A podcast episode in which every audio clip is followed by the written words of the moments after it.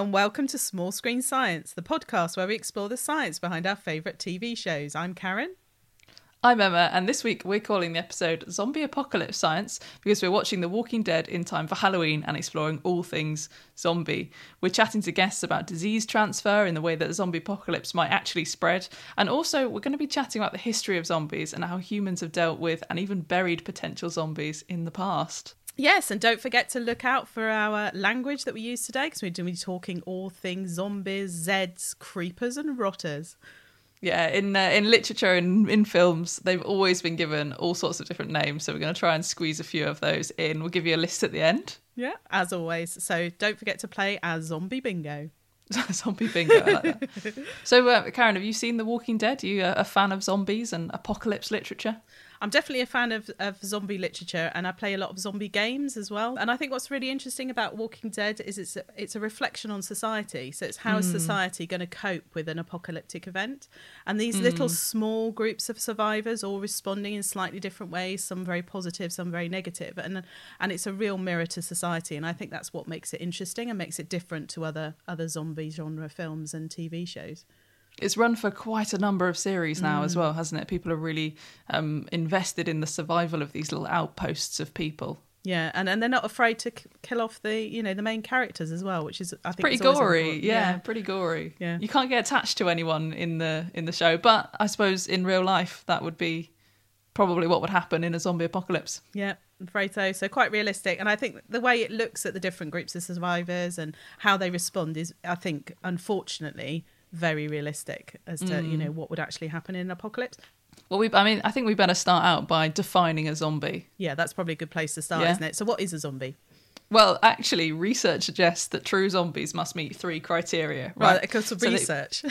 I know, I know. Genuinely, there is a lot of scientific research that we have managed to find for this episode. It's brilliant. Yeah. So, um, so yes, they must be a reanimated human corpse. Mm-hmm. Uh, they must be relentlessly aggressive. Relentlessly. I ju- know. not they just aggressive. specified relentlessly, not just not just a bit aggressive. Um, and they must be biologically infected and able to pass this on to other humans. Yeah, I mean that makes sense, doesn't it? And the, Hmm. and how this is transferred over to humans um, from one human to another is quite interesting, isn't it? Because sometimes it's you know fungal spores, sometimes it's it's kind of scratching, but quite often it's a bite, isn't it? And um, and I think this is where society, you know, how society reacts to this kind of thing is is quite key because my husband says you always need to watch out for a certain type of people and how they respond to a, to an epidemic. He- he we're always says that, doesn't he? That's just this. his- he always stock says that. phrase. Yes, it's just like one of those things. Well, he's Hello, nice to meet you. You better watch out. want to watch out Sure. for these these these issues. Um, so the the big issue is the person who would hide the zombie bite, because there are people in society, and we will all know people in society who will do this. They'll get bitten, they'll think, "Oh no."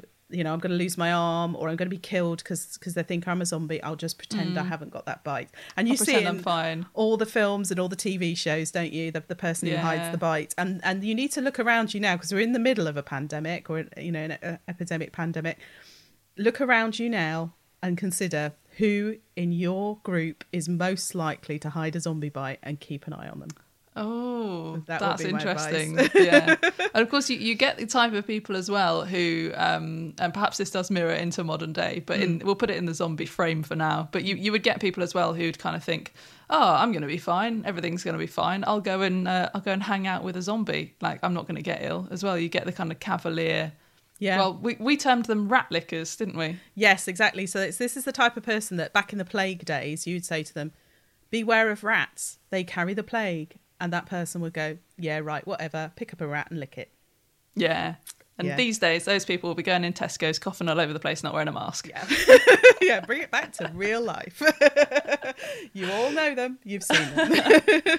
So you and your husband, you are actually quite well prepared for the zombie apocalypse. Oh, yes, yes, we are. Yeah, we have a zombie apocalypse plan and Yep. we also have a zombie apocalypse drawer. Now this this fascinates me. Tell me about your drawer. Tell me what's in there. What do I need to put in mind? Because I am not nearly as prepared as you. Well, the thing is, is you know, everybody's got a zombie apocalypse drawer. They just don't realise it. So Oh, right. you will have you will have somewhere in your house a drawer or a box or a cupboard, and inside that you will have your candles and your matches. You will have your batteries. You will have your you know a torch. You'll have a penknife. You multi tools. exactly Yeah. all those Okay. and first aid kit. It's your go-to drawer, and basically in the event of a zombie apocalypse, you grab a bag, you tip out that drawer into your bag, pop in some you know wet gear and a jumper. You're away. Sorted. Wet gear and a jumper. Yeah. No worries. All sorted. Yeah. Oh, maybe I do. Maybe I do then. Yeah. Yeah. I've got miscellaneous zombie appliances around the house. I've just never categorised them as for a zombie apocalypse, but probably quite useful in any apocalypse. Absolutely, and you know, uh, make sure you've got a solar powered battery of some description that can attach to your phone and other appliances. Got one of those? I do actually. I'm going to show you on the screen and Yeah. not listeners. It's right next to me. Oh, nice! one of those. Exactly, and I've I'm got one as far well. more prepared than I expected. Exactly. That's excellent. Yeah. Good. I'll be all right then. yeah, and you'll be all so. right. Definitely. anyway, we're here to talk about the science of zombies. Let's bring it back to the science rather than telling everyone our plans. Okay, so actually, there's there's a number of different parasites which in animals create um, you know behaviors which are very similar to the to the zombie behavior, um, and these tend to be you know parasites and fungi. So one of the particular fungi. Um, uh, you're going to talk about in a second, aren't you? But pr- there's a protozoa called Toxoplasma gondii, and this actually infects um, mice. And what it does is it means they are less likely to be afraid of cats and might even be attracted to the smell of cats, which for Oh, right. for a rodent or a mouse is is not a great plan. It's not. um, not not the best.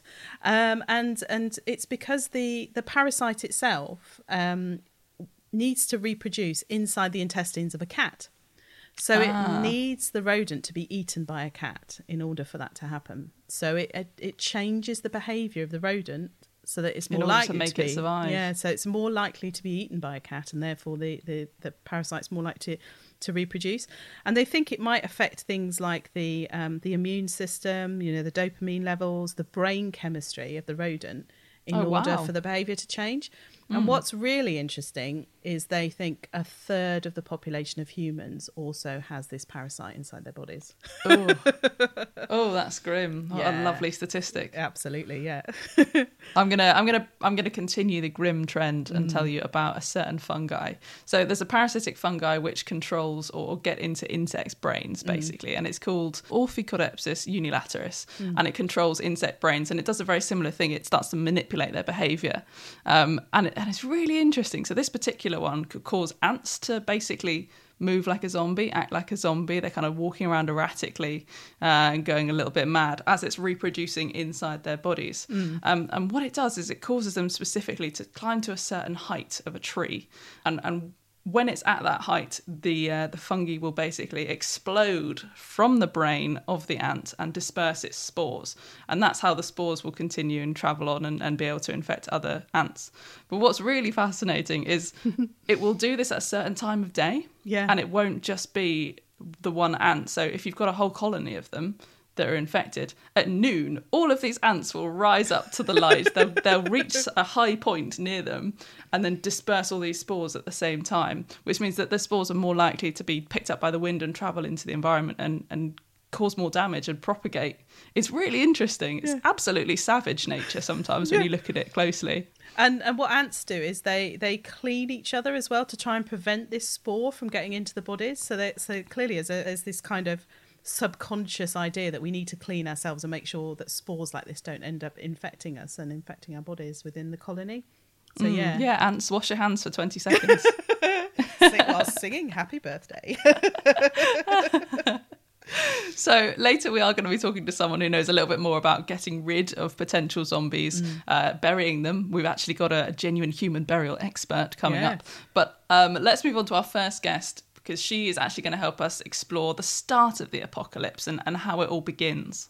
Yeah, so we spoke to Jo Verran. She's Emeritus Professor of Microbiology at uh, Manchester Metropolitan University, and we talked to her about disease transfer. Because in The Walking Dead, it's a virus that causes people to, to actually turn into zombies, and she's going to talk a little bit about that. Yeah, and of course, because it's 2020, and if you haven't noticed it already, we're really struggling not to bring up the C word too much. Mm-hmm. But we are going to touch on the relevance of her field with the current coronavirus situation. Oh, yes, indeed. So, if we maybe start then with what is an epidemiologist?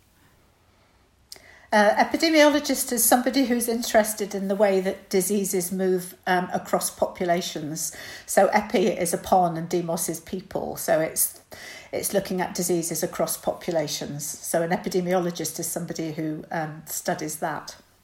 Yeah, and that's quite obviously quite important at the moment. There's a lot of that, you know. How do you think the public understanding of uh, epidemiology and disease transfers changed as a result of the current situation? Ah, that's a really good question. I think um, it it depends in many instances who they're they're listening to. I think there's a lot of people who possibly think they're virologists and epidemiologists, who certainly have things to say about epidemiology and virology. Who um, are perhaps yeah, they're all on Twitter. yes, yes, it's really it's really quite. Um, quite disturbing, but I, on the other hand, I think that uh, the public is much more aware of um, epidemiological terminology, things that they perhaps were less aware of before, things like you know the the R value and yeah. um, incubation periods and, and, and a lot of uh, epidemiological terminology. So uh, that that's a good thing. Um, I just hope that over time that the more sort of robust and reliable um, sources of information will be the ones that people listen to more. So, for anyone that's been living under a rock this year, the R value is the reproduction number. So, it's a way of kind of measuring and rating a disease's ability to spread. So, for example, if we take measles, measles has an R value of 15 in populations where people don't have immunity. So that would mean that on average, one person who has measles will spread that measles to 15 other people. So uh, in the current times that we're living in, we're worried about an R value of more than or less than one. Because if you've got an R value of more than one, every person that's infected with the old coronavirus could mm-hmm. potentially or is expected to infect more than one other person, which means that it would it would grow exponentially. It would spread yeah. very very rapidly through a population. So what we're trying to do is get that R value below one so that actually the disease would be declining through a population. Yeah, and this is why they're asking for all these different behaviour changes in order to enable that to happen. Um, and the, and she also mentioned the incubation period, and this is the time between when you're infected and the appearance of the mm. symptoms. And and in some people, symptoms don't appear at all. So this is the issue quite often with children is they they they might carry the virus but not actually develop any symptoms. And for COVID, the average incubation period is five days, but it can take up to fourteen days, and that's why you know they they recommend isolating for fourteen days so that you, you're sure that you know if you've got it, the symptoms mm. have actually appeared. And of course, this is so relevant to a zombie apocalypse mm. because you want to understand whether there's an incubation period and, and what kind of threats you might be facing without there being a visual threat in front of you. So, yeah. um, anyway, why have we chosen to speak to Jo above all other microbiologists and epidemiologists that there are in the world? Well, it's all because of her book club. So she has an absolutely brilliant book club where they basically um, choose books that have got a microbiology angle to them. Mm. And of course, what they've discovered over time is quite often these end up being zombie apocalypse type type books. Um, and she's written a number of academic papers ra- based around this book club, which is brilliant. Yeah, some of which literally have the word zombie in the title. So, of course, we had to speak to her. Definitely. So in it was 2009, I set up the Bad Bugs Book Club. And the aim of that was to get scientists and non scientists together to talk about books that they'd read where infectious, infectious disease formed part of the plot. And uh, so we've been going for 11 years now. So um, we meet about six times a year and we talk about obviously a different book of fiction primarily. And um, we, talk about those and then on the website I put reports about the meetings and I also put reading guides so people can ask questions about the book which focus on um, the microbiology, the disease aspects of it. Uh, and the aim of it really is just to get people talking about infectious disease in an environment which is like a safe space because uh, everybody's read the book, so we all have the book in common. And the scientists might know a bit more about the microbiology, but the non scientists may well know more about literature or about the other topics in the book. So we usually have a really good. Um, a good discussion. And we also consider how the books might be used in, in an education environment as well as this sort of uh, adult, um, informal book club environment as well. Well, we because um, we know that this is this kind of book club idea has actually led to a paper which is very much wh- where our interest lies because we're obviously talking about the the Walking Dead and and zombies in particular. And you analysed um, these books that you've been looking at in terms of zombies and and infectious diseases, haven't you?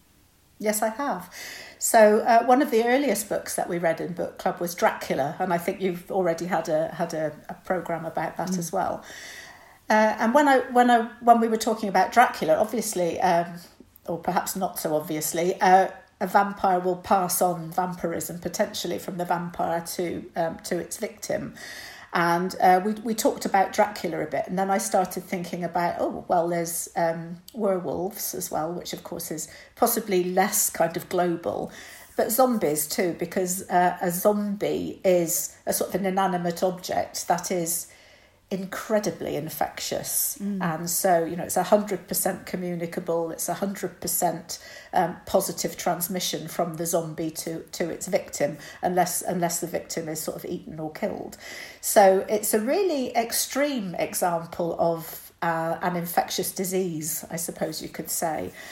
And uh, so we've read quite a few novels which have zombies in um, as part of the plot. So uh, I Am Legend, for example, is one where where they it's a sort of cross between a vampire and a zombie. I think if you if you read the book, it feels a bit more like um, like a zombie. The behaviour is a bit zombie like rather than vampire like. Um, but World War Z um, is is a fantastic fantastic novel about um, about a zombie pandemic.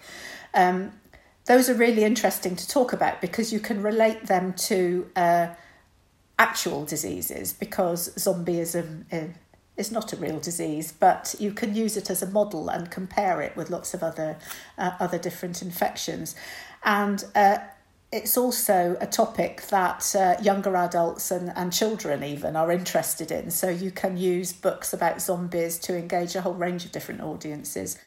You've also written a paper on the epidemiology of a zombie apocalypse. Yes. Can you talk us through that paper because it's we were we uh, so I was talking to a colleague of mine who's a mathematician, and he produced um, a computer program which modelled the spread of um, infection. Uh, I think he started off with zombies. So basically, you, you have this screen which has got lots of little moving dots, which are people, and you can show how zombieism spreads through the population. And um, zombies, uh, I would say obviously, you have you can only transmit it by direct contact. So it's not transmitted by some of the other ways that diseases are transmitted. But also, there's a sort of contact mode of transmission, which means that the disease can spread relatively slowly through a population. Um, vampires, on the other hand, they're only active at night, so you tend to get little outbreaks of um, vampire infections at night time when when the vampires are active. And werewolves, of course, it's just um, a once a month, really. So a, a werewolf pandemic would take a really long time.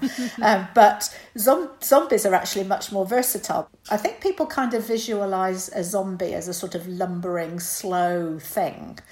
Um, but actually, um, in more recent uh, literature and novels, they're much faster. So I think if you look at 28 Days Later and, in fact, World War Z, the movie as opposed to the, the book, um, the zombies move really, really quickly, and that changes completely the way that a zombie apocalypse uh, can progress. So, if you are um, trying to avoid being turned into a zombie, the, the epidemiology of the zombies and the characteristics of their infection will affect the way that you behave, which is, again, of course, true of all infectious diseases. So during the interview, she also talked about Zed's mode of transmission in literature, the the direct biting, first of all. Oh, did you just call them Zeds? Was that one of the? Uh... I did. Oh, well yeah, done, yeah. pesky lurkers. um, yes, she did mention biting. That's that's the most obvious form of direct transport. But mm. actually, something else she she said was a potential way of direct transport was um, organ transplants. You could be transmitted through organ transplants, which initially you would think, right, well, that sounds terribly difficult. And also, you would see that a zombie would be frothing at the mouth, um, being all infected, and you wouldn't say, perhaps, fancy one of their kidneys. But Mm. actually, if we're talking about the incubation period, Yeah. there, there is a potential risk of infection if you weren't aware that the organ donor was currently in the incubation period, which is quite Yeah. scary. Yeah, an easy easy way to transfer without even realizing it's happening. Mm, Yeah. Um, and um, in others, it, it was through inhalation of these fungal spores. Um, So if you get the disease which is transmitted by inha- inhalation and it was very fatal, you've got a different story. So very much like those ants, you know, if you inhale them, you've got all these fungal spores turning into fungi inside you, and then suddenly.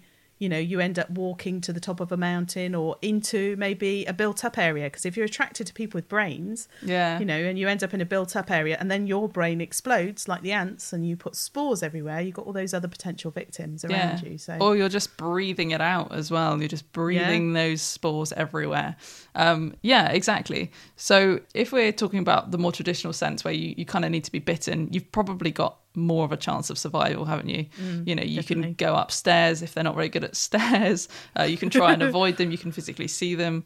Um, and this is the kind of scenario that is actually portrayed in The Walking Dead, isn't it? Where you get people trying to isolate themselves um, away from the very obvious kind of carriers of zombie disease uh, and try and avoid um, all contact with the infected.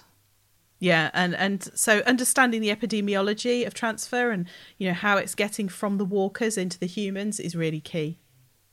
Yeah, definitely. So one thing she said that was with a with a biter, um, it's handy if they are presenting obvious symptoms. Um, you know, if we're ignoring the incubation period part of time, and actually in The Walking Dead, the incubation period isn't so much of an issue initially because the time between being bitten and actually turning into the zombie is very very quick. Yeah. But but spoiler alert, everyone. Um, so if you've not watched The Walking Dead, uh, you might want to skip through a little bit to avoid this spoiler. Come back in but in actual seconds. fact, um, everybody has the virus.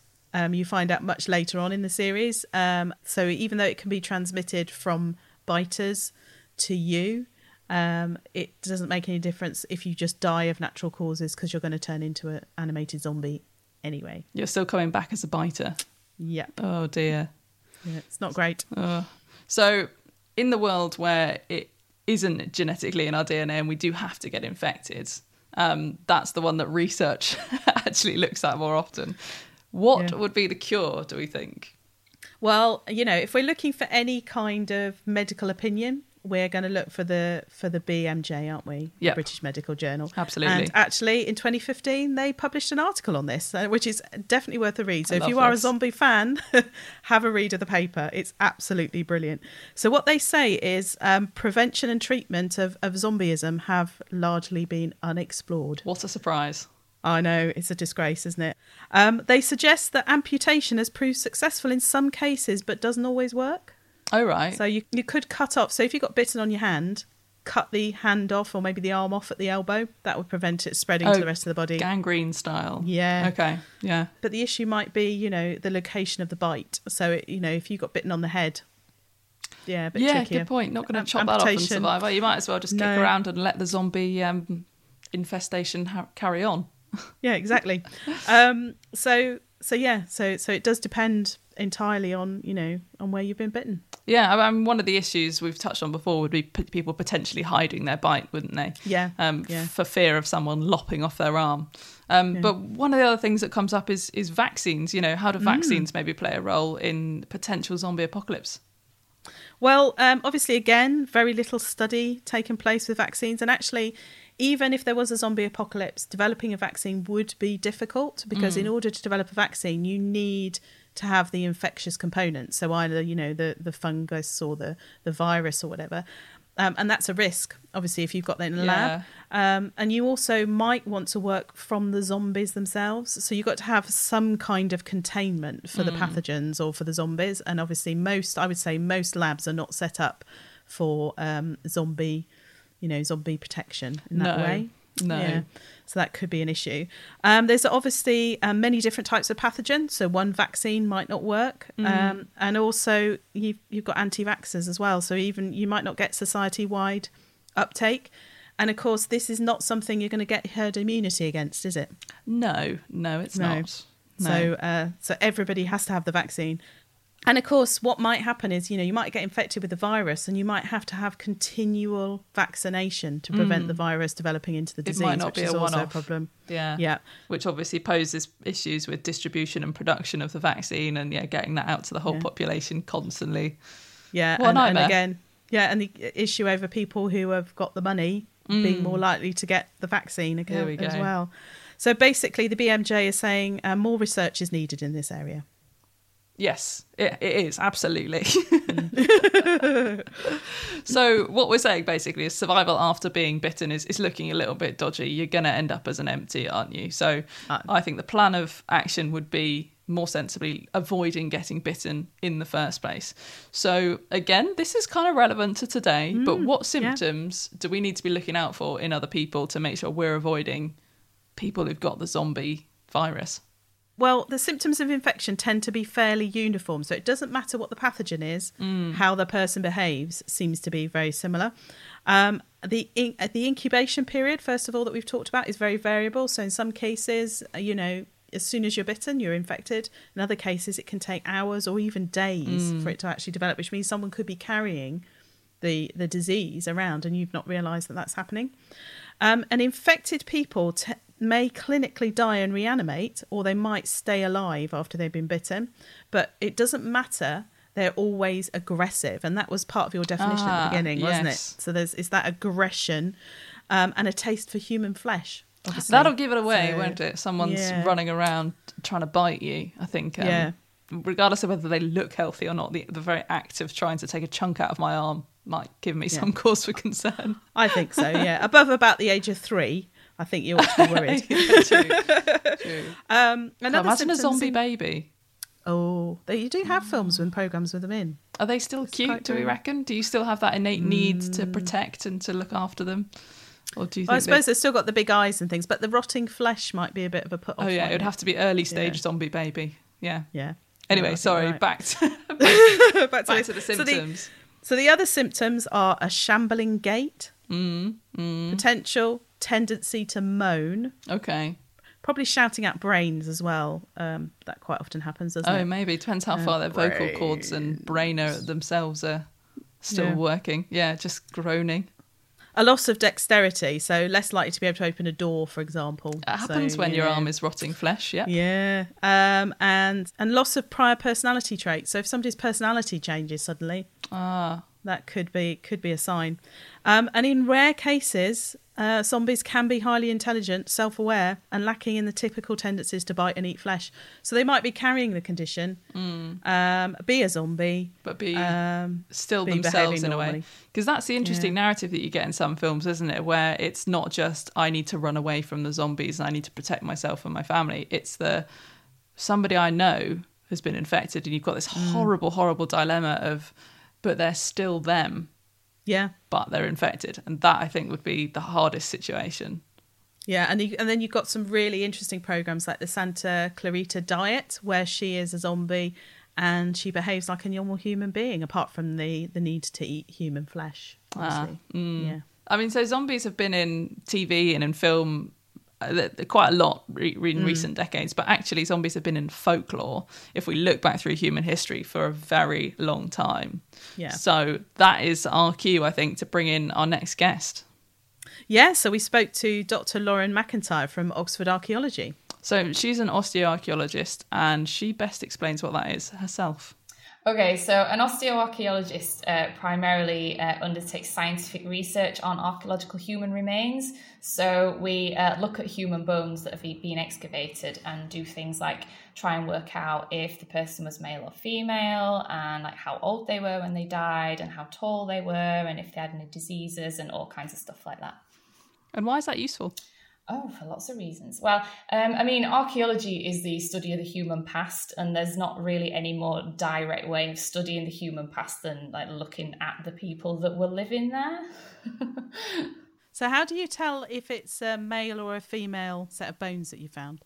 Um, there's a few different ways. Uh, I mean, we tend to look um, macroscopically at the bones in the first instance. So you can look at the skull uh, and you can look at the pelvis as well, and uh, the shapes and sizes of various different bits of those two things um, can tell you whether somebody uh, is more uh, male or female.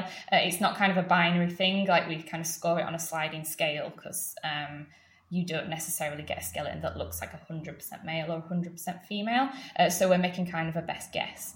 Um, so that's one of the ways we can do it. Uh, there's also a few scientific techniques, like if you want to uh, destroy a piece of bone or a piece of tooth enamel or something, and you can tell using that as well.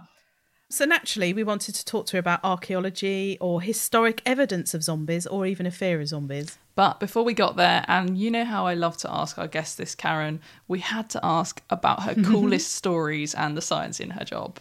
And and it really is cool. So uh, the company that I work for now, they were um, doing the preliminary works for the Weymouth Relief Road, and they were excavating all sorts of. Um, I think was, they were excavating prehistoric archaeology, so it was kind of run of the mill stuff. Um, and they found a giant Viking execution grave. Wow! um, that has got like the decapitated remains of about fifty odd blokes in it. Goodness. Yeah. What a wild yeah. day. Yeah. Imagine that coming home. Like, How was your day, love? Oh, found 50 decapitated men. Yeah. yeah. You know. I, suppose, I suppose it must take a really long time. Well, you don't, I suppose, just stumble across 50 in one go, do you? you yeah, they were, and they were all in one big pit. Um, but um, all the bodies were like uh, piled up on top of each other, sort of higgledy piggledy on one side of this giant i think it was a quarry pit that they'd been put in uh, and then all the heads were like piled up on the oh. other side and uh, yeah, and they've not actually been able to match up yet all the heads to the people. Um, and there's a different number of heads to bodies as well, so they're not entirely sure how many people are actually there. So, how do you match up? Is it DNA analysis to pair a head to a yeah, I think that's what they're going to have to do. There's been a bunch of different scientific work on uh, various bits of skeletons. Um, so I know there's isotope analysis being done, which is trying to pinpoint uh, whereabouts the skeletons of like where they grew up when they were children. But yeah, I think in, in order to be able to like fully match the heads and the bodies, there's going to have to be some DNA work, and that's not being done yet. Um, so Lauren talked about um, isotopic analysis there, and so isotopes are a different form of an element so they've got a different number of neutrons basically and and most people will study this mm. and know it from their GCSE studies and there's two different types of isotopes so there are there are stable mm. isotopes mm. and unstable isotopes so unstable isotopes would be something like carbon 14. So you might have heard of carbon dating yes. when yeah, you dig yeah. up some ancient artifacts. And what they do is they look at the, the levels of carbon 14 in there. And obviously the older the object is, the more of the isotopes decayed. Um, and they when they look at the levels. But they can also look at stable isotopes. And these these isotopes never decay. And and all of these isotopes, the stable and the unstable ones, are in the food we eat. Mm. And one of the other isotopes that we look at often is strontium. Uh, now, strontium mm. isotopes are absorbed in your teeth when your teeth are being kind of created. And of course, that only happens in childhood. So it can give a really interesting snapshot of perhaps where they were when they grew up in their childhood. And you can get different strontium isotopes in your bones because, unlike your teeth, which stay the same, your bones actually regenerate their cells fairly often. So they can pick up new mm. strontium mm. isotopes from different locations. So you can actually compare teeth and bone isotopes to see if someone died where they grew up or whether they travelled and they moved. So, for example, some of the burials that are around um, Stonehenge will show actually mm. that people have travelled from a really long way to end up at Stonehenge. Yeah and and they can even look at uh, nitrogen isotopes. And really interestingly these can show how old someone was when they started eating solid food which is pretty amazing. Pretty cool. Not quite so useful mm. but pretty pretty cool. Where did he travel from? I don't know but he did start on solids aged 3 anyway let's get back to lauren. We've really digressed. Let's bring it back to zombies. So um, is there any evidence that of you know, of zombie burials or belief in zombies in any burials that have, you know, that have been excavated in archaeology? Okay, so uh, probably the uh, most well known archaeological evidence for zombies in uh, Britain comes from the uh, medieval village of Wharram Percy, which is in North Yorkshire. Uh, now, this uh, all comes from a piece of research conducted by Historic England and the University of Southampton. Um, the Wharram Percy is quite a famous medieval village, and there's been tons and tons of excavations on it. Um, so there's a village, there's a churchyard. Um, just to one side of the churchyard, a few years, quite a few years ago, uh, there was uh, the sort of jumbled, dismembered remains of about ten people um, excavated from three intercutting uh, pits. Now, um, these I'd say the bones were all jumbled up, so they weren't like whole skeletons. They were kind of disarticulated and partially articulated bits of person. Uh, now, when osteologists have examined these remains, they've found that um, the the bits of skeleton show evidence of decapitation, uh, of burning, and also uh, having their arms and legs smashed up, which is potential ways that you might want to um, dispatch a zombie or stop somebody from being a zombie or whatever. Um, and the researchers who were, who were looking at this, they were very, very thorough in making sure that there weren't any other explanations that could uh, that could suitably explain why these people have been treated the way they did. So, say because the um, remains have been burnt, you might think, oh well, maybe it's like a botched cremation. Um, now, cremations aren't really something that we typically get in the medieval period anyway. Uh, they tend to be burying people in coffins in churchyards. So that's quite unusual. But also, um, the bodies weren't completely burnt. Um, there was only evidence of burning really uh, around the head and the upper body, um, and the burning wasn't happening at temperatures high enough to really cremate somebody. So, normally, um, in order to be able to cremate a corpse, you need to get a fire that's over 600 degrees in order to like fully sort of render everything down into ash, if you like. Um, now, the the burning that had happened to these remains, it was only like charring, and it was only to certain bits, like around the head and around the, like the upper body and shoulders and things like that. Um, and the degree of burning suggested the fire was like less than 400 degrees. So if it was a botched cremation, like it was very, very like badly done. Um, but as well as this this burning around the heads, um, the heads had also been chopped off. Um, and they weren't chopped off in the way that they would be, say, if you wanted to execute somebody, where you'd use a big heavy weapon like an axe or a sword or something like that. Um, the the bones around the, the neck and the skull have actually got quite a lot of uh, little fine uh, knife marks, like on the vertebrae and things like that. So actually, somebody is taking quite a lot of time and effort to use a small little knife to sort of carefully chop away at the soft tissue and things, and like remove the head really carefully. And then uh, when we look at the um, the arms and legs, um, they they basically be smashed up. Um, so there's a lot of longitudinal breaks. There's things like spiral fractures. Um, it it really does suggest that like there's there's been some very very heavy trauma to to those limbs. Uh, but interestingly, uh, some of the bones are radiocarbon dated, and uh, these things were not happening all as one large event. Um, Oh. The pits have actually been redug several times over a period of about 100 years. Wow. wow. So it's not like there was like perhaps one one zombie invasion of 10 people. Um, this has been happening sort of every, every few years over about 100 years' time. If we were talking like Walking Dead style zombies, how would you personally bury one of those? Well, um, there's a lot of uh, medieval texts that actually discuss uh, people sort of dispatching of zombies. Um, and some of the things that these medieval texts talk about, um, are, we do actually see that reflected in archaeological evidence as well. Oh, wow. Um, so um, there's a uh, 12th century uh, writer in England called Walter Map. Um, and he's written a, a, bunch of different accounts um, about like zombies and revenants and things wandering around. Uh, there's one particular incident that he discusses where uh, there was a, a, revenant that was like terrorizing the village that it used to live in. Um, and a local knight called William Laudun was actually so concerned about it that he wrote to his local bishop um, and there's an extract from his uh, from his letter where William Laudun has said, "Lord, I take refuge with you, seeking advice. A certain evil Welshman quite recently died irreligiously in my village, and immediately after four nights he took to walking back to the village each night, and will not stop calling out by name each of his neighbours." As soon as they are called, they take ill, and within three days they die, so there are already very few left.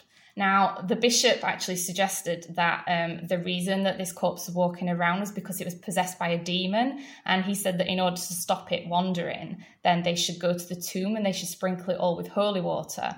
So apparently, they tried doing that and it didn't work. Um, and the guy was still wandering around.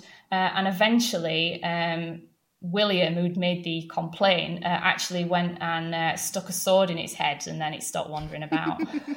So you go for the sword option. Yeah. so destroy the brain in uh, typical Walking Dead fashion. So there we go. Destroy the brain, aim for the head with your Winchester. Oh, you love a good Winchester in a zombie novel, don't you? It's got you got to have a Winchester. I mean, it's so iconic. Um, maybe not the most practical, but you know, if you're going to go down in the zombie apocalypse, you've got to look cool. Yeah, sure. I mean, that's the logic. Yeah. Yeah, Fine. I think so. I will be there with mm. something hopefully a little bit more practical, less heavy, less clunky. I mean, this is in a scenario where there's a zombie apocalypse and we have access to an armory of weapons where we can choose. Well, Which we will be down to Wiltshire ballistics, won't we? we will. We'll be going and visiting our old friends from the Line of Duty episode. They can Yeah. they can help us out. Anyway, so. now we heard at the beginning of the episode about your zombie apocalypse drawer. So of Yep. course we did actually have to ask our guests what they might have in their own. Should 2020 also be the year of the zombie apocalypse? So We've still got we've still got enough time. there's a couple of months left.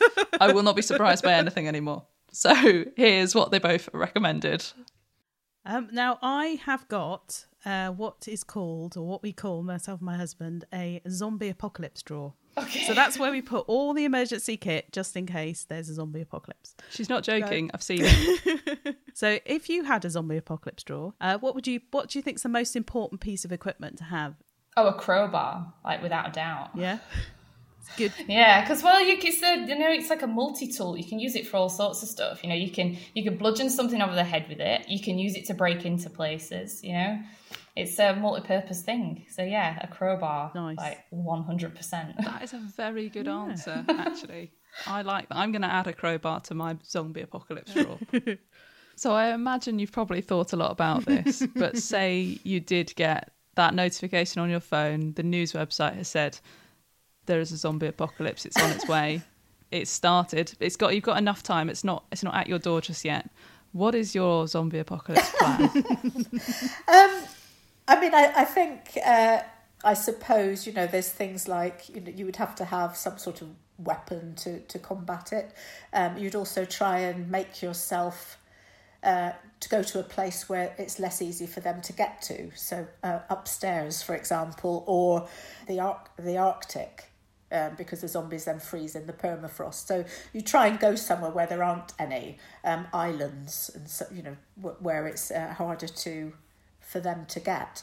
Um, but the problem is, of course, once you have one um, infected individual, then you're going to get more. And you know, your behaviour is is the same as as as in your behaviour if you're trying to avoid coming into contact with any sort of infectious disease. And of course, we know with um, you know with coronavirus now that the different behaviours uh, that are required. So again, it's separating yourself from the pathogen or the infectious agent and, and keeping yourself and, and those around you as safe as you can. Well, I'm pleased at least that my office is upstairs. I'm going to start hiding like cans of beans and things in the loft so that I can pack my bag quite quickly and, and run with some supplies. Are you going to be adding anything to your drawer after that, do you think, changing your plan? Well, I know we mentioned Winchesters early, uh, uh, but I don't actually have a weapon, so I think I'm going to have to buy and adapt a baseball bat, a la. Oh, you're going to mod because- the bat. What are you going to modify it? Well, I mean, I- think either barbed wire or nails, just to be a bit grim. I think that's what you know. Most games, that's how you adapt true. it. Nails Yeah. are easily accessible. I don't know where one would pick up some barbed wire, but could probably, Yeah. yeah, could probably work with that from what I've got in the house. Actually, that could probably be all right. Yeah, cricket bat. Actually, you know, we're on the UK, so why maybe a cricket bat, just to be a little bit more British. But you know, baseball bat's a classic. Yeah. So let's say this zombie apocalypse does happen. Mm-hmm. Let's have a look now at the science, which would kind of suggest how it might happen and what might happen. Yeah, so Jo earlier mentioned computer modelling, didn't she? She and did. and students at the University of Leicester have used an epidemiological model to simulate the spread of infectious disease among a population to investigate the threat of this kind of zombieism. So, you know, how does it actually spread amongst the population? Um, and they looked at the zombie propagation rate in the zombie diffusion model. What a like that. wonderful thing to be Like, working on. Yeah, yeah. Um, now they made a few assumptions, so Mm. we'll just run through these assumptions. So, firstly, um, you would have one victim per day, which is quite conservative, I think. What per zombie would have one? Yeah, they'd so only one's- snack on one. So our rate of one, basically. Yeah. Okay. Um, and but that the it would be a ninety percent virus transfer rate. Now, Jo mentioned earlier that it's normally hundred, so again, quite conservative, Mm. I would say. Um, And they assumed that the incubation period was 20 days. Which is long. that's a long incubation That's going to lead to a lot of accidental infection. Yeah, I think so. Um, but they did say that, that zombies couldn't cross a geographical barrier, so something like uh, you know the Atlantic Ocean or something like this, until there were 10 million zombies in their region. So again, that's quite conservative because, you know, quite unrealistic. Yeah, I mean, Yeah. especially if you've got a 20-day incubation rate and the airlines are still flying, as we've Yeah. seen this year. Yeah. it will not take long for it to spread barriers. Yeah, okay. no. So so overall, apart from the incubation period, I think quite conservative. Yeah. So with all of that, um, we would in a hundred days only have about a hundred or so survivors in the world. So essentially, we're all buggered. Yeah. This is not. These are not good statistics. no, no, definitely not. So maybe maybe the next film in the franchise should be hundred days later, not Yeah. not twenty eight days not later. 28 days, yeah. No. Um, but if you are actually worried, then the CDC in America, and you'll be familiar with this because they are always talking about the, the Mm. current pandemic in America. Been in the news a lot. Oh, yes. Um, they've got a zombie pandemic 101 guide actually on their website. Oh. Um, yeah, and that includes an emergency checklist of all the things you need for a zombie pandemic emergency kit. So if you're All right. worried, to download that list. Yeah, download the list and update the drawer. And if you are one of our American listeners, uh, research has been done, and it actually suggests that you should head for the Rockies Mm. because that's where it would probably spread the slowest because you've got all the tricky terrain and there's actually so few people there. So that's where I would camp out. I mean, we're a bit far from the hilly areas of our country, aren't we? So uh, I think Yes. we're stuffed. We're stuffed one way or the other, aren't we? So we'll Just enjoy the loft. last few days, I think. Yeah, Maybe my zombie apocalypse drawer will just be full of like champagne and nice food. so I'll just go down swinging. anyway, that about wraps up everything that we've got uh, on zombies, isn't it? Mm-hmm. Yeah. It's time for the end of the episode. Yeah. So let's have a look at some of the uh, the different names for zombies that we managed Hmm. to, to pepper through the episode. So we started off, we had some rotters, uh, we had creepers and walkers. We did call them empties, lurkers. Mm-hmm. Biters got in there. You called them Zeds, which is a very American term for Hmm. it. And of course, you know, rat lickers got in as well. I think we'll count that one. Yeah, I think so. And if you'd like to hear more from us and see a little bit more of our bonus content, because we've got quite a lot of extra stuff from our guests uh, this week, you can even see myself and Karen trying out a Winchester rifle at um, Yes. Wiltshire Ballistics over the summer. um, then don't forget to head to our Instagram, Facebook, or Twitter pages. And you can also support the show if you want some even more bonus content. You can support the show um, by chucking us just a couple of quid every month uh, on Patreon. And don't forget to leave us a review. Obviously, five stars would be amazing. And um, if you If sub- not, we'll send the lurkers after you. and um, obviously uh, subscribe. And if you're new to the series, do go back and listen to series one because we had some amazing shows in there. And you might be you might find Dracula really interesting if you're into zombies. Absolutely. Great. Well, we will see you next week. Bye. Bye bye.